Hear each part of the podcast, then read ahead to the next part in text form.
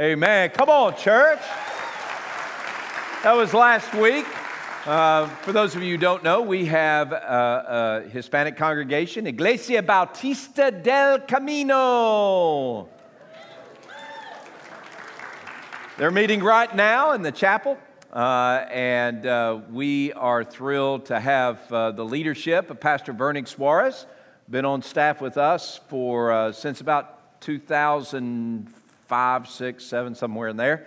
Uh, and uh, just a wonderful ministry. God is doing great things in our Hispanic fellowship uh, right now as uh, uh, God continues to bring individuals who are far from Him to come to faith in Christ. And there are several more that need to be baptized uh, that Vernig has prayed with, has met with, has discipled up to this point, and they're ready for baptism. So you be in prayer for them and prayer for what God has in store. If you have your Bibles, uh, turn before we turn to Matthew 22, I want you to turn to Psalm 119. Okay? Turn to Psalm 119. While you're turning there, just remind you that we are a church that prays together. And as a church body, we gather together at 6:30 on Tuesday nights in the chapel, and we pray. Um, uh, and we do battle for God's glory through prayer as a church. I uh, want to invite you to join us, encourage you to be with us. It is a, uh, an hour of praying, and that's what we do. We pray. And so I want to encourage you, be a part of that. Uh, that is, um, uh, if, not, it, if, if not the most important gathering we have during the week, it is one of the top two or three. Uh, and so I want to encourage you to be part of what God is doing through our church by coming before Him in intercession and petition and prayer. And join us at 6.30 uh, tuesday nights in the chapel. I know not everyone can gather with us but every one of us can join together as the church and pray together. Now the practice of our church is at 1 o'clock uh, we all set our calendars at 1 o'clock set our reminders at 1 o'clock and we set aside one minute uh, to pray at 1 o'clock so a concerted effort whether you're online or in the room uh, we make a concerted effort to pray together as a church for one thing uh, at one o'clock. Here's the one thing I want to encourage you uh, to join me in praying. Uh, at one o'clock, when that alarm goes off, you get ready. One o'clock, let's all set aside at least 60 seconds and let's pray this. Oh God, show me how to love you more or better if you're from the South, more better. Lord, show me how to love you more and show me how to love others the way you've loved me. And that's the prayer. And every day at one o'clock, I invite you to join me and let's pray this together. Oh God, help me, help us as a church know how, show us how to love you more and Lord, I pray that you would help us, show us how to love others. Now, you're going to want to take some notes during the message today because those notes are going to help you in that minute plus of praying that we're going to do together. Okay? Uh, so, uh, as we begin this journey, also, thank you so much for uh, last week. One of the ways that as a pastor I serve you is first, I preach, and second, I pray. Uh, one of the top two responsibilities that I have as a pastor is to pray for you. And it is so important for me to pray for you, but it also is helpful when I know exactly how you would have me pray for you. Uh, last week I asked you, and this week I continue, and every week I'm going to ask you take one of those blue cards, flip it over to the blank side, write down any request that you have, anything that you want me to pray for you over. Uh, you write that down, put it in the offering box. As you leave, you can hand it to me. Uh, you can give it to the next step station in the grand lobby. They will all get to me and they go to my desk, and I pray specifically for you. This past week was thrilled to spend about two, two and a half hours praying for your specific needs. Uh, and so I want to invite you to allow me that privilege of praying for you specifically. Let me know how I can pray for you. And no request is too small and no request is too large. Uh, just let me know how I can pray for you. By the way, uh, this is not an, a backhanded way for you to complain. You know who you are. This isn't an opportunity for you to complain about something. This is an opportunity for me to pray for you about something, okay? I'm glad you laughed because I was smiling, but I was trying to be a little bit more weightier than just a laugh. This isn't an opportunity for you just to grieve, uh, air your grievances. That happens at Festivus for the rest of us. Some of y'all are not Seinfeld people, but those of you who are, you laughing in the inside. The airing of grievances. Thank you. All right. Uh, Psalm 119. Now, this is so important. We want to be healthy. We want a life that is healthy. We want our families to be healthy. We want a church that is healthy. I'm praying that you would be healthy, and I know you're praying that I would be healthy. And we've been looking in the Gospel of Matthew uh, over the last several weeks how can I have a healthy heart? Proverbs chapter 4 says, Guard your heart above all else, for out of it flow the source of life, the, the, the quality of our life, and the quantity of our life. It flows out of not the physical organ of our heart, but that uh, the, the seat of our emotions and the seat of our thinking and the seat of our willing comes out of our heart. So we need to guard our heart. We know in Jeremiah 17 says the heart is deceitful above all things, who can know it? Well, God knows our heart, and He's leading us as followers of Christ to be healthy in our heart. And uh, we've been looking through the Gospel of Matthew what Jesus is teaching us about how to have a healthy heart. today, we're continuing that journey, but we're going to begin in Psalm 119. So, Psalm 119, beginning in verse 1, we're going to read through verses uh, through verse 7. Now, I want you to Hear the word of the Lord. Blessed are those whose way is blameless, who walk in the law of the Lord. Blessed are those who obey his testimonies, who seek him with their whole heart, who also do no wrong, but walk in his ways. Lord, you have commanded your precepts to be kept diligently or to be obeyed diligently. Oh, that my ways may be steadfast in obeying your statutes. Then I shall not be put to shame, having my eyes fixed on all your commandments.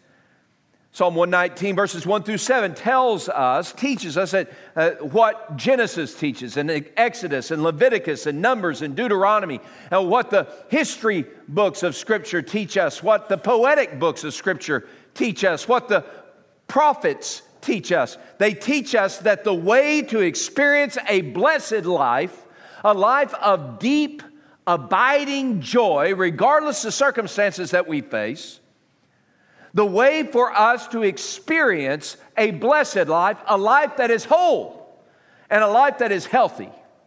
The way to experience a blessed life is by obeying God. That's it.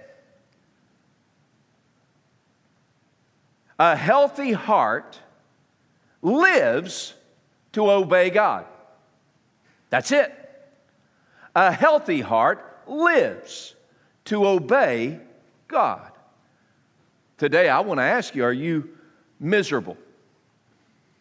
Are you a complainer? Are you filled with bitterness? Are you hateful or filled with hate? Are you just the opposite of blessed? If you are, then I encourage you, I challenge you, I beg of you to check your obedience to God. When I am particularly cantankerous in my soul, the first place I look is not at the externals around me. The first place I need to look is in my relationship with God. Am I being obedient to Him?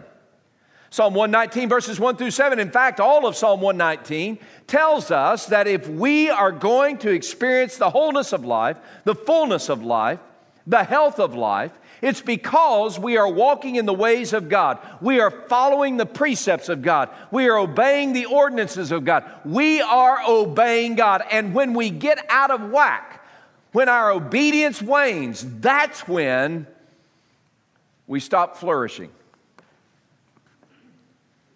It's what the psalmist said when he began the Psalter. Psalm chapter 1, verse 1 Blessed is the person who walks not in the counsel of the ungodly, nor stands in the path of sinners, nor sits in the seat of the scornful. But blessed is the person who delights himself in the law of the Lord, and in his law he meditates day and night. He will be like a tree planted by the rivers of water, brings forth its fruit in its season, whose leaf also shall not wither. Whatever he does will prosper.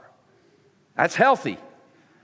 Why is that person healthy? Because he meditates day and night on what God wants and he gives himself to do it.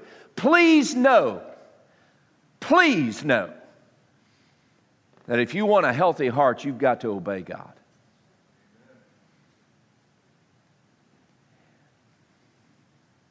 And there's no other way. Now, good news. Good news, all right? Good news.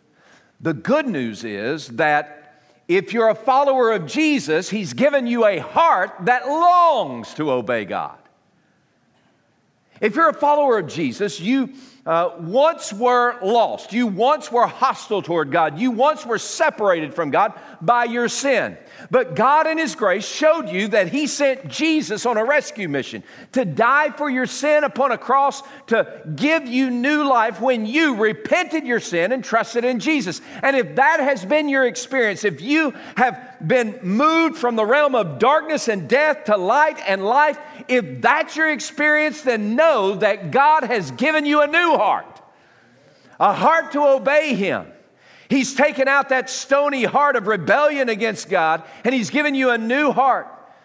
And written in that heart's DNA is you and I must obey God. We want to. You want to. I want to. But the way we get to health is not just the want to, it's the doing of it. Uh, good news now. Good news. Get this. Good news. God knows how hard it can be sometimes to obey Him. He knows that. And so, what did He do? He poured His Holy Spirit within us so that we can be empowered by the Holy Spirit every day through the reading of the Word and the application of that Word in our life. We are empowered by the Holy Spirit of God not to just feel good, ecstatic thoughts. We are empowered by the Spirit of God so that we might obey God and have a healthy heart and experience blessed, a deep and abiding joy no matter the circumstances. So, turn in your copy of Scripture now from Psalm 119 to Matthew chapter 22. Matthew chapter 22, Jesus is talking with Sadducees and Pharisees. They're trying to trip him up, trying to trick him, trying to, uh, trying to uh, show that he's not the best teacher in the world, that they're better than he is. And so they have these ongoing Twitter debates, but they're in person and they're talking about how, how tough life is um, uh, when, uh, uh, when you're living in this world, but they're trying to trick Jesus into saying something that's blasphemous. Jesus takes on every argument that they pose and he silences them with his uh, faithfulness to God and to God's word. But now, beginning in verse 34, when the Pharisees heard that Jesus had silenced the Sadducees, they got together. And one of them, a lawyer, I'm not going to tell any lawyer jokes. One of them, a lawyer, asked Jesus a question, testing him. And here's what he said Teacher, which is the great commandment in the law? Now, stop right there. Please know that uh, during this time, the religionists of Judaism debated what was the greatest commandment of the law. You've got the Ten Commandments, but what is the greatest of the Ten Commandments? And some said, uh, here, uh, You shall have no other gods before me. Others said, uh, Honor the Sabbath and keep it holy, etc. And so the, the, the uh, lawyer was posing to Jesus, trying to trap him on the horns of a dilemma. Which of the ten or which of the prophets would he say gave the, great, the greatest of all commandments? It's not a bad question, by the way. It's like uh, if uh, when I was working at a, uh, uh, a prefab shop in Southeast Texas, I was going to college and I was dating Edie and uh, my wife, and I was uh, fishing mostly and playing golf mostly, but also worked. And what, worked at this place called Piping Accessories. And and I had kind of a, um, a job where I was the runner of the, they made, uh, they made uh, uh, platforms and stuff for the oil refinery businesses in Southeast Texas. And so my job primarily was to do whatever they said. First day on the job, I was told to pick up every cigarette butt on the shop floor. A lot of cigarette butts right? And, so anyway, I, I, was just, I was just doing whatever the boss told me to do. And it was important. I would come to work that day and I would say, Boss, what do you want me to do? And whatever the boss said, I had my priority for the day. That was it. Picking up cigarette butts, pick up cigarette butts. It was grind metal, grind metal. It was uh, bend rebar, is bend rebar. If it was uh, uh, whatever it was, that was my job. Mow the yard, mow the yard. Go pick up my cleaning. I was going to go pick up his cleaning. He was my boss. I was going to do what he said. And if he gave me my marching orders, I had my priority. That's what we can see in this. Now, maybe the Pharisee was trying to trip Jesus up, but he asked a great question God, what is the most important thing for me to do today? I wake up tomorrow morning, God, what is the most important thing for me to do today? I go to bed tonight, God, wake me up tomorrow morning and show me what is the most important thing for me to do. What is the greatest commandment of all? In verse 37, Jesus said to him, now this is Deuteronomy chapter 6, verse 4 that Jesus is quoting.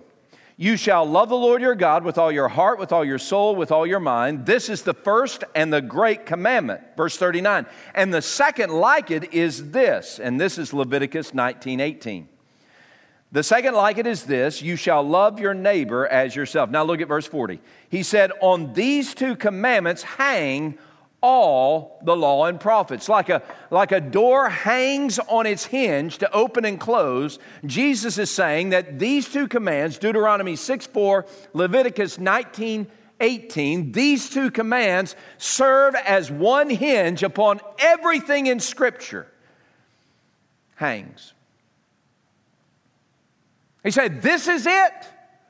This is the centerpiece of, uh, of my life as a follower of Jesus, as, as one who's been rescued by God's grace through faith in Christ, who's been given a new heart. God, I want to please you. How can I please you? God says, here's what you do you obey me.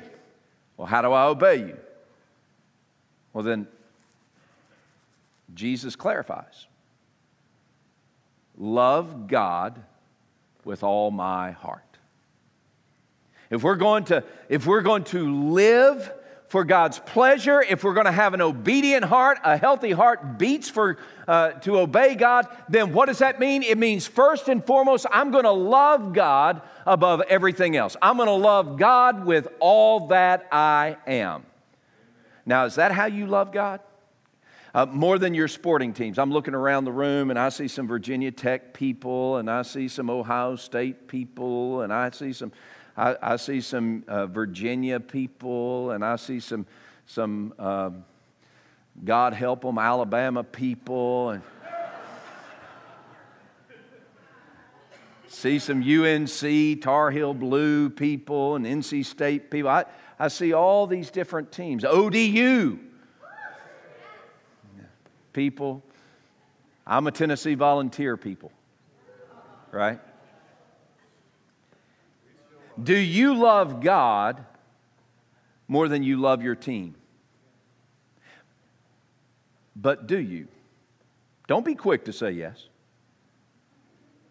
Do you spend more time thinking about the statistics of your football team than you do studying God's Word, hearing from Him, allowing the Spirit of God to take the Word of God and apply it to your life? I, I don't know if you know this, but University of Tennessee fans are crazy. I, I mean, I, I, was born in South Knoxville, not too far from Neyland Stadium. And I was raised uh, to love that convict orange and white team. And I love them. I do. I love them. But listen, I pale in comparison to the fanaticism that I find among some of my family and some of my friends in South Knoxville. They are crazy. I mean, everything revolves around Tennessee football. The way they, if I want to go trout fishing in the Smokies, another love of mine, if I want to go trout fishing in the Smokies, all I have to do is pick a day, a Saturday, when Tennessee is playing. There's nobody in the mountains on that day. They, I have family that float the Tennessee River that flows right alongside Neyland Stadium, and they call themselves the Tennessee Armada, and they float that river and they make a whole day of it to make their way to Neyland Stadium. Then they get out of their boats and they go into the football stadium and they join 108 other screaming, crazy fans to watch 24, 22, 24. How many people are on a football team? Whatever it is, it doesn't matter. 24 if you're a uh, Tennessee fan. Uh, you watch, watch these 22 kids, 18 to 23 years old, play a game, and they act like their life depends on it. If Tennessee loses, God help the coach. I mean, everything, they wake up, they, they wear orange everything. You go to Knoxville right now, everything's orange. I mean, everything. And it's that convict orange. It's not even a pretty orange. I love it, but it's not a pretty orange. Everything revolves around Tennessee football. You build your days, you build your lunches, you build your afternoons, you build your week, you build your weekend, you build everything from, from morning to night around that football schedule. Can I ask you Is that normal?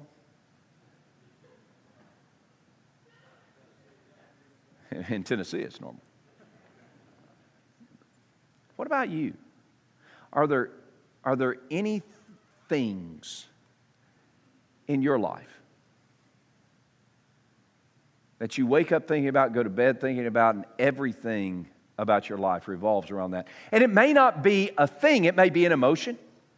It may not be an emotion, it may be a job, it may not be a job, it may be a worry, it may not be a worry, it may be a victory, it may not be a victory, it may be an ambition. Is there anything in your life that everything about your life revolves around that one thing?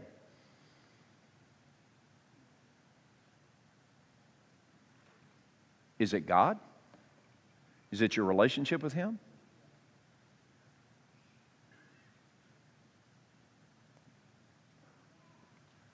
See, one thing about loving God with all that we are, God, God says, you're not going to have any substitutes.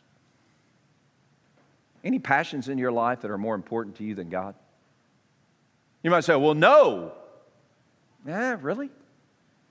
Do you spend more money on certain things than you do on the kingdom of God? Do you spend more time thinking about certain things than you do the kingdom of God or your relationship with God or what God wants? When God says, go here, do you say, no, I really don't have time. I've got a sporting event I've got to go to, or I've got, I, have got, I've got uh, an activity that I've got to go to, or I've, I've, got, I've got friends that I've got to meet. You see what I'm saying? I mean, really, when it comes down to it, loving God with all that you are, with all your heart, soul, and mind, is more than just play acting on Sunday morning.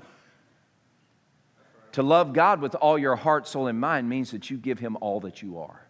Paul said it this way, Galatians 2:20. He said, "I've been crucified with Christ. It's no longer I who live, but Christ who lives in me. And the life that I now live in this flesh, I live by faith in the Son of God who loved me and gave himself up for me."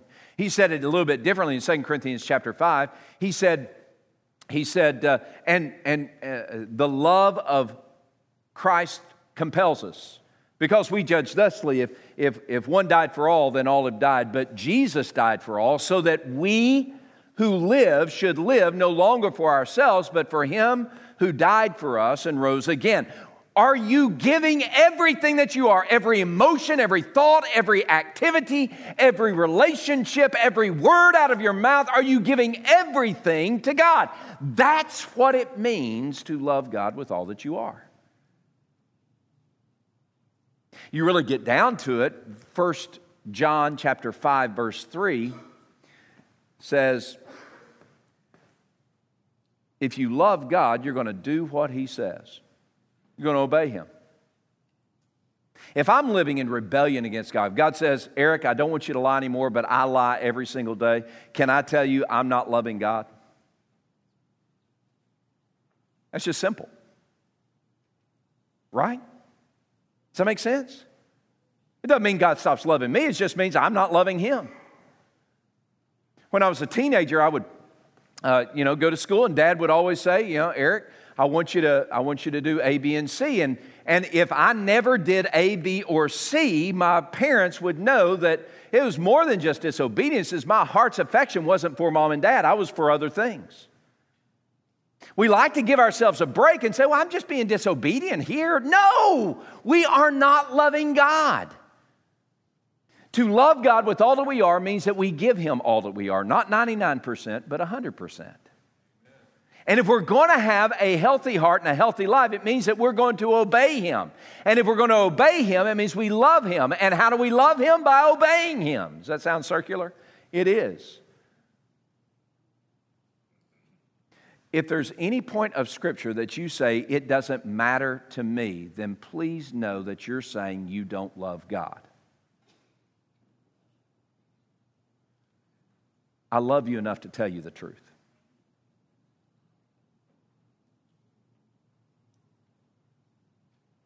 How do we obey God? Well, we love God with everything we are, but how do we love God with everything we are? The second liken to it is this love your neighbor as yourself. We love others sacrificially, we love others the way God has loved us. Leviticus 19 18 is a long uh, series of, of uh, uh, before verse 18, there's a long series of commands. And, and essentially in Leviticus, God says, If you obey me, I'll bless you. If you disobey me, you're going to be cursed. You obey me, I'm going to bless you. If you disobey me, you're going to be cursed. And then in Leviticus 19, he says, Listen, there's a whole world of people out there. They're strangers and foreigners, and they're going to be looking to God's people for rescue and safety and help and nourishment and nurture. And that's when God says, You shall love the Lord, you shall love your neighbor. And then he adds this phrase, I am the Lord. He's saying, You got to love your neighbor, and I'm telling you to do it. And the way you know that you love me is by loving others. That's why Jesus said the second commandment, like the first, he was, he was attaching the two. Their, their unity marks their equality. There, there is no way, hear me, hear God's word, I'll show you in a second. But there is no way for us to say, I love God and not love others. That you can't do it. Why? Because, again, the command from God is to love others. And not just love the people that are lovable. It is to love the people that are unlovable. It's not just to pe- love the people that think like me and vote like me and act like me and look like me. It is to vote, it, it is to love the people that don't vote like you and don't look like you and don't act like you. We are to love extravagantly. Not love with limitations. Aren't you glad that God didn't love you the way we sometimes love others? Aren't you glad that God loved you? So much so that even when you were hostile toward God in your sin, He loved you enough to send His only begotten Son to die on a cross in your place for your sin and invite you into His family through faith in Christ. Aren't you glad that God has shown an extravagant love toward us? And we are called by God, commanded to love others the way He's loved us. John 13, 34. New commandment I give you, Jesus said, that you love one another. Even as I have loved you, you also love one another. Is that how we're loving others? Not just others in the church, but others outside the church. I'm talking about the agnostic and the atheist. I'm talking about the, uh, the person that slaps us in the nose every time we see them. I'm talking about the person that, that spits on us. Look, those are folks we deal with every single day at work and at home and in the church, and we are called to love them the way Christ has loved us. Is that the way we're loving? Look, I know it's hard. I really do. But I also know that the Spirit of God resides within us so that we can say yes to love. And uh, flip over, and you don't have to, but I'm, I'm going to read First uh, John chapter 4. In First John chapter 4, um, we uh, begin verse 7, we hear this great um, treatise on love. So, so 1 John 4, 7 through 11. You can write that in the margin of Matthew 22 if you desire, but 1 John 4 7 through 11. Here's what God's word says Beloved. Aren't you glad? Beloved. That's us. Beloved. Let us love one another. For love is from God. And everyone who loves is born of God and knows God. He who does not love does not know God, for God is love. In this, the love of God was revealed to us. That God sent his only begotten Son into the world that we might live through him. In this is love, not that we loved God, but that he loved us, and he sent his Son to be the payment price, the propitiation for our sins. Beloved, if God's loved you in this way, then you also ought to love one another in this way.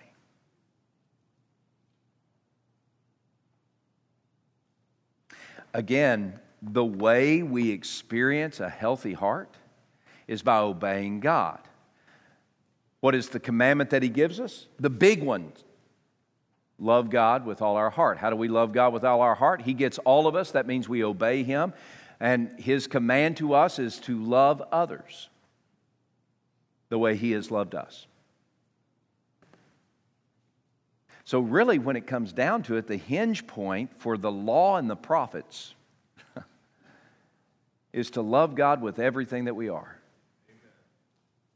and to love others the way Jesus has loved us. So, how do we do that? Uh, if, I, if in my house we ever find a flea, now we used to have two dogs and a cat. Uh, Lulu, our Westie, uh, went on to be with Jesus in heaven because all dogs do, do go to heaven. And Bella the cat is in purgatory because cats don't make it that far. And for those cat people in the room, I am just joking. Sort of.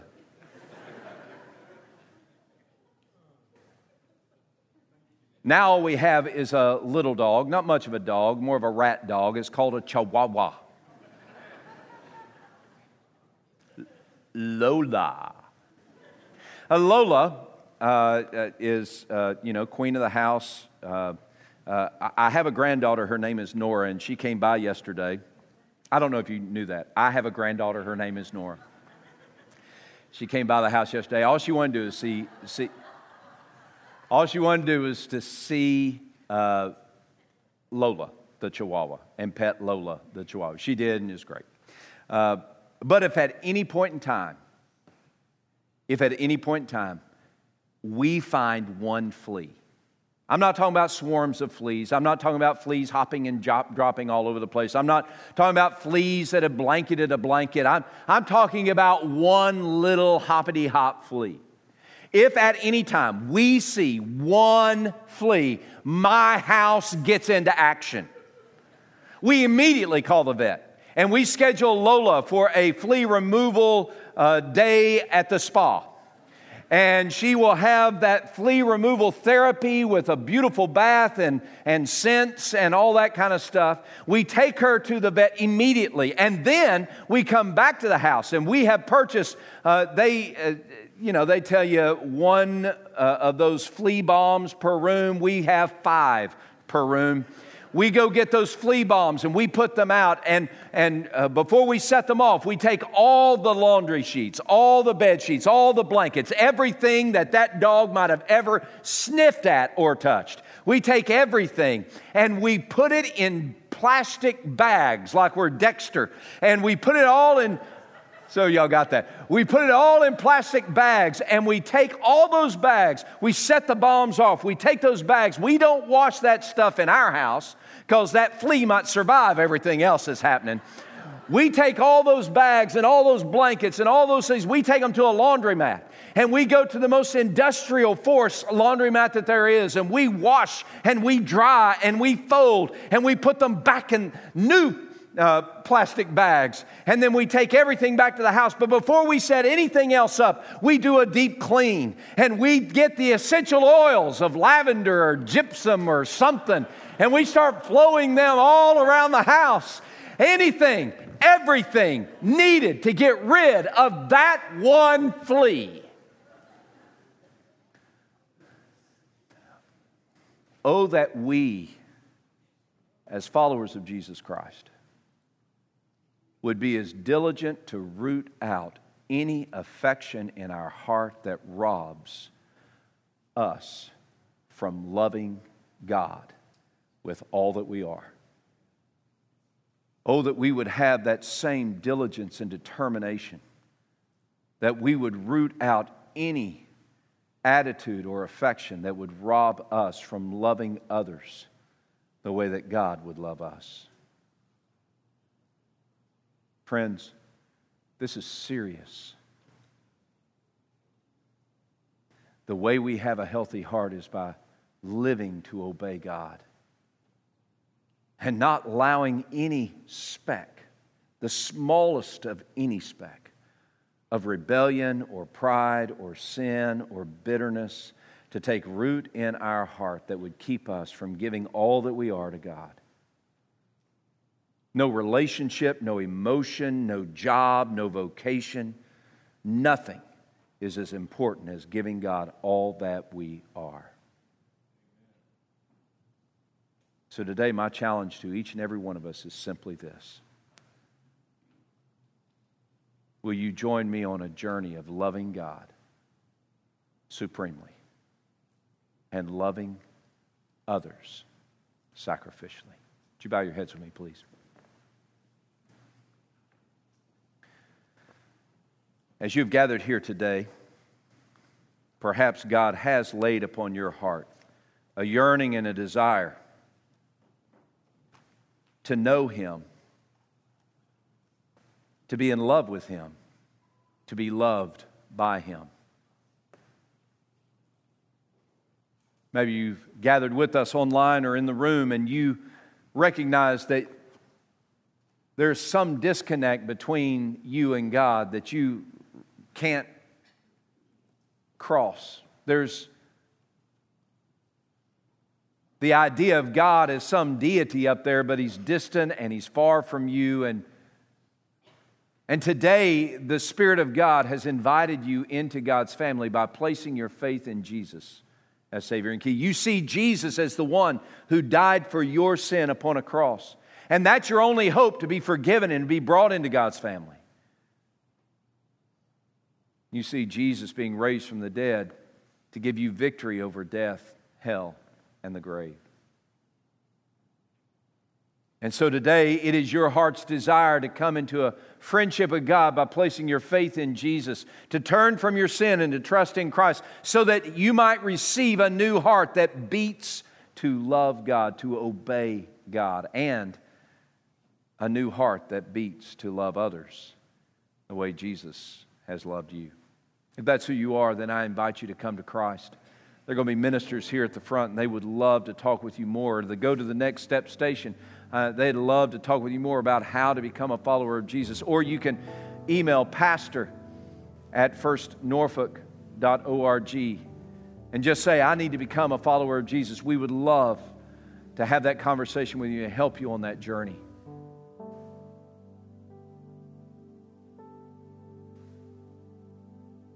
If you are a follower of Jesus, then in these next few moments, as we gather together and as we sing our praise and as we commit ourselves to God, saying, I'm here for you to use as you desire, O God. As followers of Jesus, maybe you need to acknowledge that you've been holding back affections for God. You've turned your affection reserved only for God, you've turned it to other places and other people, other things. Maybe you need to take some time in these next few moments before saying, I'm here, God, use me as you want me. Before you sing that, maybe you ought to actually talk to God about how you've withheld love that is His alone. This altar will be open for you to talk to God. Maybe you want to come to one of the ministers that are here at the front, ask them to pray over you. We live in serious times, church. It demands serious people to do the serious things. And that all begins and ends with obeying God by loving Him supremely and loving others sacrificially. Now, Father, I pray that you would be glorified in our response to you even now. It's in the name of Jesus we pray.